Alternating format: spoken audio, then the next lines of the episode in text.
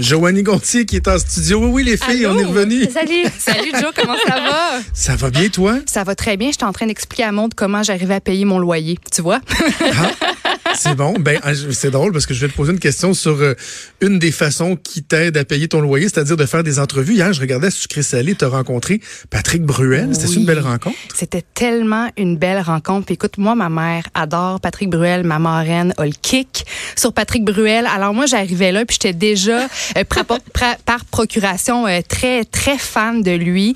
Euh, très intimidée aussi. Puis écoute, il était, il était tellement gentil, généreux. Alors ça a été vraiment une très, très belle rencontre. Je suis choyée d'avoir pu passer euh, quand même une bonne heure avec euh, Patrick Bruel. Bon, ben écoute, je sais pas jusqu'à quel point tu es tombé en amour, mais tu veux nous parler justement de d'amour Oui, aujourd'hui oui, dans, un- dans ta chronique. L'amour qui, qui fait du bien, quoi? qui fait du bien, oui, être en couple, est-ce que ça, ça pourrait nous, nous aider à augmenter notre tolérance à la douleur? Alors, Jonathan, je te pose d'abord la question. Toi, là, quand ta femme est en train d'accoucher ou en train de, de- d'être dans, être dans le processus du travail pour accoucher, est-ce que ta seule présence euh, l'aidait à atténuer son supplice? Est-ce qu'elle voulait à, tes- à ses côtés ou elle était pas capable de, de, de s'endurer elle-même et t'en- t'endurer toi-même en même temps? Ben, faudrait lui poser la question. Je te dirais que les euh, nos euh, nos deux accouchements, je parle au, au nous, nos deux accouchements se sont très bien passés. Ça a été extrêmement rapide. là. On parle de d'à peine euh, euh, quelques heures de travail là, puis euh, dix minutes de poussée. Là. Ça a bien été. Faudrait lui demander à elle, mais je pense que j'ose croire que ma présence était souhaitée. euh, souhaitable, je, je pense que ça lui faisait du bien. Euh, et et, on n'était pas nous dans une dynamique là de femme ta gueule! Ok. Tu sais, on on était pas là-dedans, là, vraiment pas. Là. Puis tu jugeais que ta, ta femme était quand même capable de, de supporter la douleur. Là, on s'entend que c'est quand même quelque chose à coucher, mais ça, à ce niveau-là, ça semblait bien aller. Ben, ça semblait bien aller, mais moi c'est particulier parce que tu sais, ma blonde est gynécologue obstétricienne. OK. Fait que, tu sais, quand c'est toi qui accouches les femmes, puis que là, c'est à ton tour d'accoucher, puis qu'en plus, ce sont tes collègues infirmières, médecins qui sont autour de toi, on s'entend que tu veux pas passer pour quelqu'un qui, hein, qui tolère pas la douleur, puis qui travaille pas bien. Fait que, sûr. pour de vrai, ma blonde, elle, elle se mettait une pression supplémentaire par rapport à ça. Fait que, et, oui, évidemment, elle a eu mal. Est-ce qu'elle a dissimulé une partie de sa douleur pour que ça paraisse pas trop? Je pourrais pas te le dire. Ben, Mais ça faisait partie de ses craintes. en. OK. Ben, c'est quoi, Joe? En étant à ses côtés, tu l'as probablement grandement aidé. Écoute, parce qu'en fin de semaine, dans le Daily Wow. Mail, je suis tombée sur une étude euh, réalisée par les chercheurs du University of Health Sciences, Medical Informatics and Technology, tout un nom d'université, qui euh, suggère que notre tolérance à la douleur serait meilleure lorsque notre douce moitié est dans la même pièce que nous. OK? Donc, l'étude a été menée sur 48 couples hétérosexuels, 96 personnes en tout. Puis là, chaque couple a été placé dans une pièce ensemble. Ils n'avaient pas le droit de se parler ni de se toucher, simplement de se regarder. Puis là, l'une des deux personnes dans le couple se faisait euh, écraser le, le doigt, puis la force augmentait de plus en plus au fur et à mesure. Donc ça, c'était la première étape de l'expérience. Puis après ça, on a répété une deuxième fois la même chose, mais cette fois-ci, on a séparé les deux couples. Puis le résultat, la tolérance à la douleur était meilleure chaque fois que le couple était ensemble dans Hey! la même pièce. Puis tu vois, après ça, les, les chercheurs ont fait passer un test d'empathie à ceux dans les couples qui s'étaient pas fait écraser le doigt pour évaluer leur, leur degré d'empathie face à, à leur partenaire qui, qui est en train de souffrir. Puis le résultat, c'est ceux qui étaient les plus empathiques étaient ceux dont les partenaires avaient le mieux supporté la douleur pendant le test Hein? précédent. Donc, bref, tout Est-ce ça, qu'il y a ce un que ça veut- transfert? Est-ce que l'empathie voyage via les molécules d'air pour se rendre dans la personne On est et agir là. comme une bonne Tylenol? Ben ça, se- écoute, ça se pourrait, Jonathan. J'aime, j'aime ta, ta piste, mais bref, Nice. euh, euh, tout. ce- ben, en fait, ce que ça veut dire, c'est que le fait d'être dans le- la même pièce que notre que notre partenaire, sans même lui parler, sans même le, le- le- le- la toucher, ben ça nous, ça, ça l'aiderait à diminuer, à, à moins ressentir la douleur. Puis après ça, si en plus nous on est empathique, ben là on devient une espèce de analgésique ambulant. On devient le, le parfait cocktail antidouleur. On Donc aurait dû le tester avec, euh, tu sais, quand tu te frappes le petit orteil, là, oui, ça c'est c'est. c'est le coin d'un mur, du bord d'un mur, là. Ça, C'est-tu désagréable, ça? Ben, ben toi, Maud, dans ton, dans ton couple, qui gère mieux la douleur, toi ou ton chum? hey, je sais pas. Non? Je, je- égal? Je, je, je sais pas.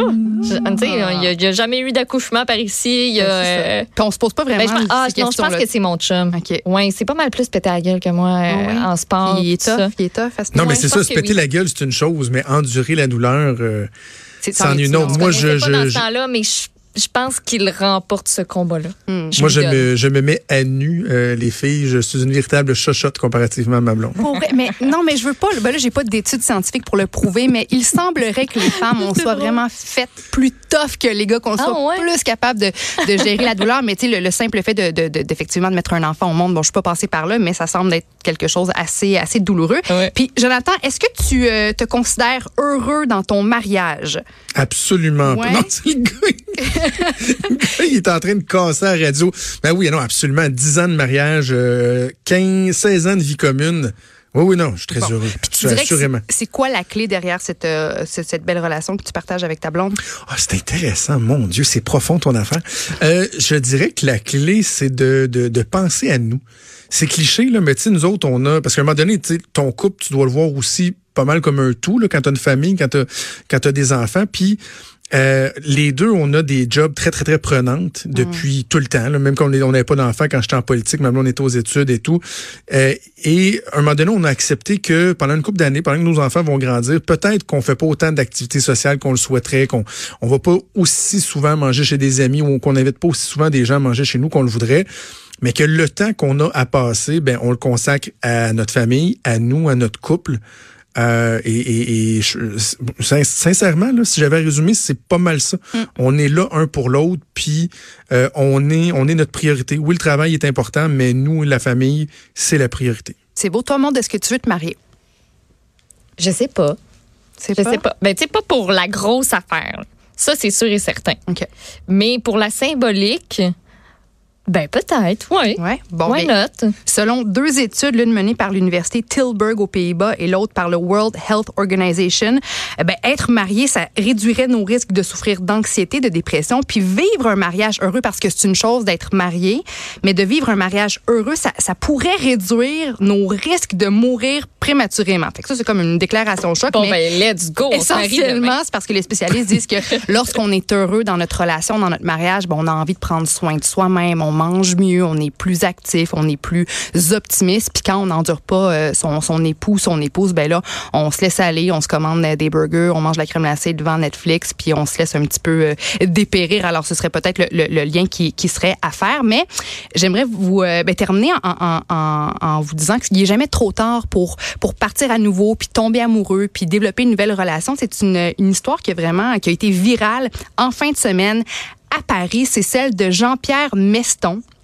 86 ans, qui a tout fait pour retrouver la belle femme dont il est tombé amoureux dans l'autobus le 20 août dernier. Donc, il prenait bien l'autobus à Paris. Il a rencontré euh, cette belle dame aussi âgée de 86 ans, puis ils se sont parlé un petit peu.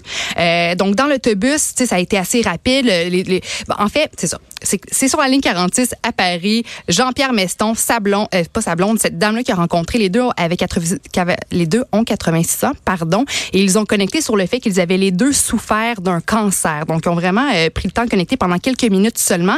Et puis là, par la suite, la dame a quitté et Jean-Pierre a oublié de lui demander son nom, son numéro de téléphone.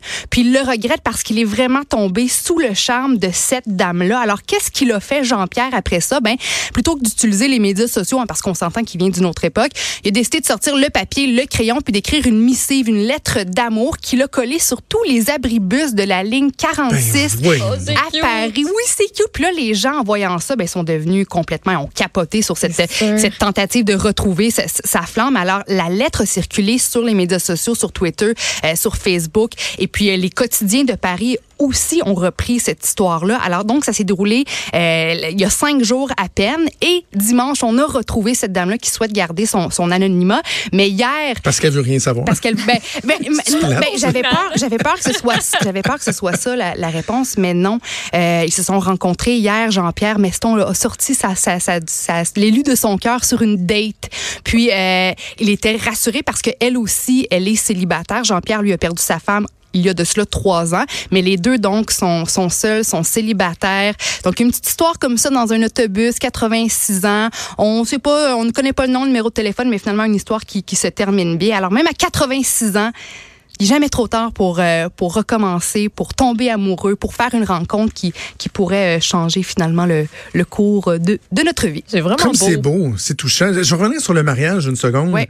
Euh, Maude, ton chum, est-ce qu'il va avoir appris en nous écoutant que tu voulais peut-être te marier? Ou... Je sais qu'il écoute en ce moment. Non, on a parlé.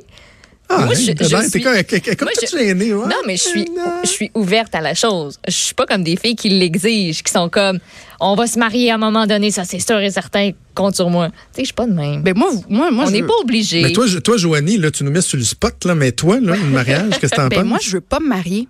Moi, je suis Ah un peu. euh, Tu veux pas avoir d'enfant, tu veux pas te marier? Il qu'on faut qu'on fasse des séances Ben, de je- je- positivisme. oui, on dirait que je, mais tu sais, je suis une fille très très romantique, très bon. Je je, je, je me considère comme quelqu'un de, de positif. Ça fait, ça va faire bientôt dix ans que j'étais avec mon, mon amoureux. Tu sais, c'est- c'est, tu sais, sans l'ombre d'un doute, l'homme de ma vie. On est bien, mais je, tu sais, j'ai 31 ans. Peut-être euh, qu'à 36 ans, 37 ans, Jonathan, je vais avoir une espèce de claque au visage, puis on va se dire, oh, ok, il nous faut absolument des enfants, faut se marier. Mais pour le moment, je te dirais qu'on aime notre vie, euh, puis on on- on on n'a pas l'impression, on n'a pas envie de changer quoi que ce soit. Puis c'est c'est niaiseux parce que moi, mes parents, j'ai vraiment le plus bel exemple devant moi. Là. Mes parents, ça fait 40 ans qu'ils sont mariés, OK. euh, sont très démonstratifs, très amoureux, toujours main dans la main, font des activités, font du sport, font des voyages. Donc devant ce bel exemple-là, ben on aurait peut-être pu penser que moi aussi j'aurais été portée à vouloir me, me marier, mais mais non, je sais pas pourquoi jeune je voulais me marier, je voulais avoir des enfants, puis tout ça, ça a changé complètement.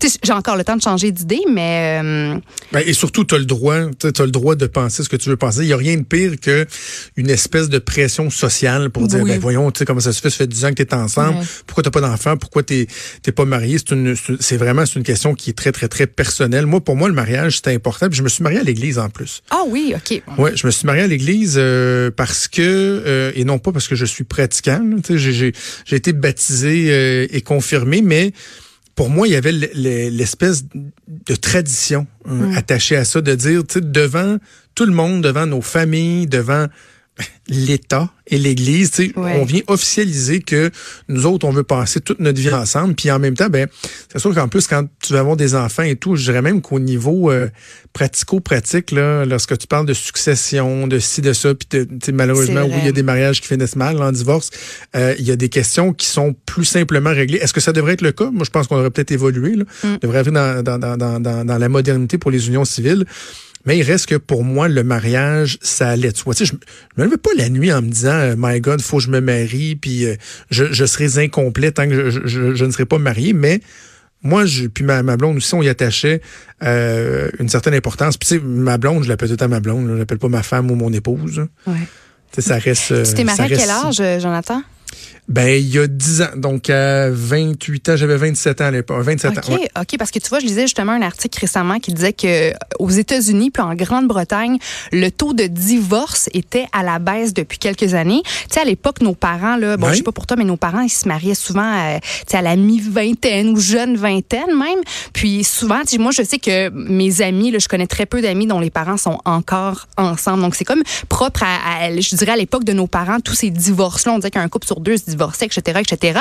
Mais là, aujourd'hui, ça a l'air que ça change parce que si je pense à la, la les milléniaux, en fait, mais les, les milléniaux se, se marient dans la trentaine euh, maintenant, chose qui se faisait pas avant. Donc, Ouais. l'âge moyen pour se marier là, en ce moment, ben, chez les milléniaux, c'est 30-33 ans. Donc, ça arrive à un moment où euh, les carrières sont établies, où les études sont terminées, où financièrement, il y a aussi un peu plus de, de stabilité. Donc, c'est peut-être pour ça que les mariages maintenant sont, sont, il y a moins de divorces, puis que les couples euh, c'est plus facile finalement pour eux d'entretenir cette relation-là parce que tout autour de la relation est un petit peu plus euh, posé, équilibré euh, et stable. Ah, c'est logique. Ouais. C'est en train de revenir à la mode. Et là, qui sait, peut-être que Oh. peut-être qu'on va être invité aux noces bientôt, Joanie. Oh, ben pas les miens en tout cas, hein. Ça, à Non, mais Maude. S'il y a Maude. des noces, c'est Maude. Euh, c'est Maude, Non, c'est Maude. y a-tu une façon, un monde, là? Tu T'imagines ça comment, là, le genou à terre devant euh, un château, Veux-tu quelque veux- chose? veux-tu une euh, proposition Ah oui. euh, quétaine ou pas? Veux-tu que la demande soit quétaine ou pas quétaine? Je le sais pas, je sais pas. Arrêtez de me mettre sur le spot. Ben- je sais pas. ben toi, Joe, tu t'as t'as demandé ta blonde euh, en mariage comment? Euh, dépouillement de, de l'arbre de Noël à la veille de Noël chez mes parents à Laval. OK. Euh, j'avais euh, un cadeau où il y avait comme 12 boîtes à l'intérieur d'une boîte, là, quasiment une poupée russe, là, tu sais, qui avait une, une bague à la fin. Personne ne le savait, mes parents ne savaient pas, ma soeur ne le savait pas, son chum ne le savait pas. J'avais caché une bouteille de champagne euh, dans le garage chez mes parents. Euh, et là, pendant qu'elle développait les boîtes en se demandant c'était quoi, c'était quoi, c'était quoi, ben, juste avant la dernière boîte, je me suis mis à genoux. Je lui ai demandé si elle Oh. voulait m'épouser. J'ai été sortir le champagne. Tout le monde pleurait. C'était un beau moment. Oh, ben c'est beau, c'est beau. Et je suis content de savoir que Maud va avoir des discussions avec son Oui. chum ce soir à cause de son travail. Joanie, c'est un super plaisir de te Ben, parler. On se merci- reparle la semaine merci prochaine. beaucoup à vous. Bonne semaine. À bientôt. Bye. Vous écoutez Franchement.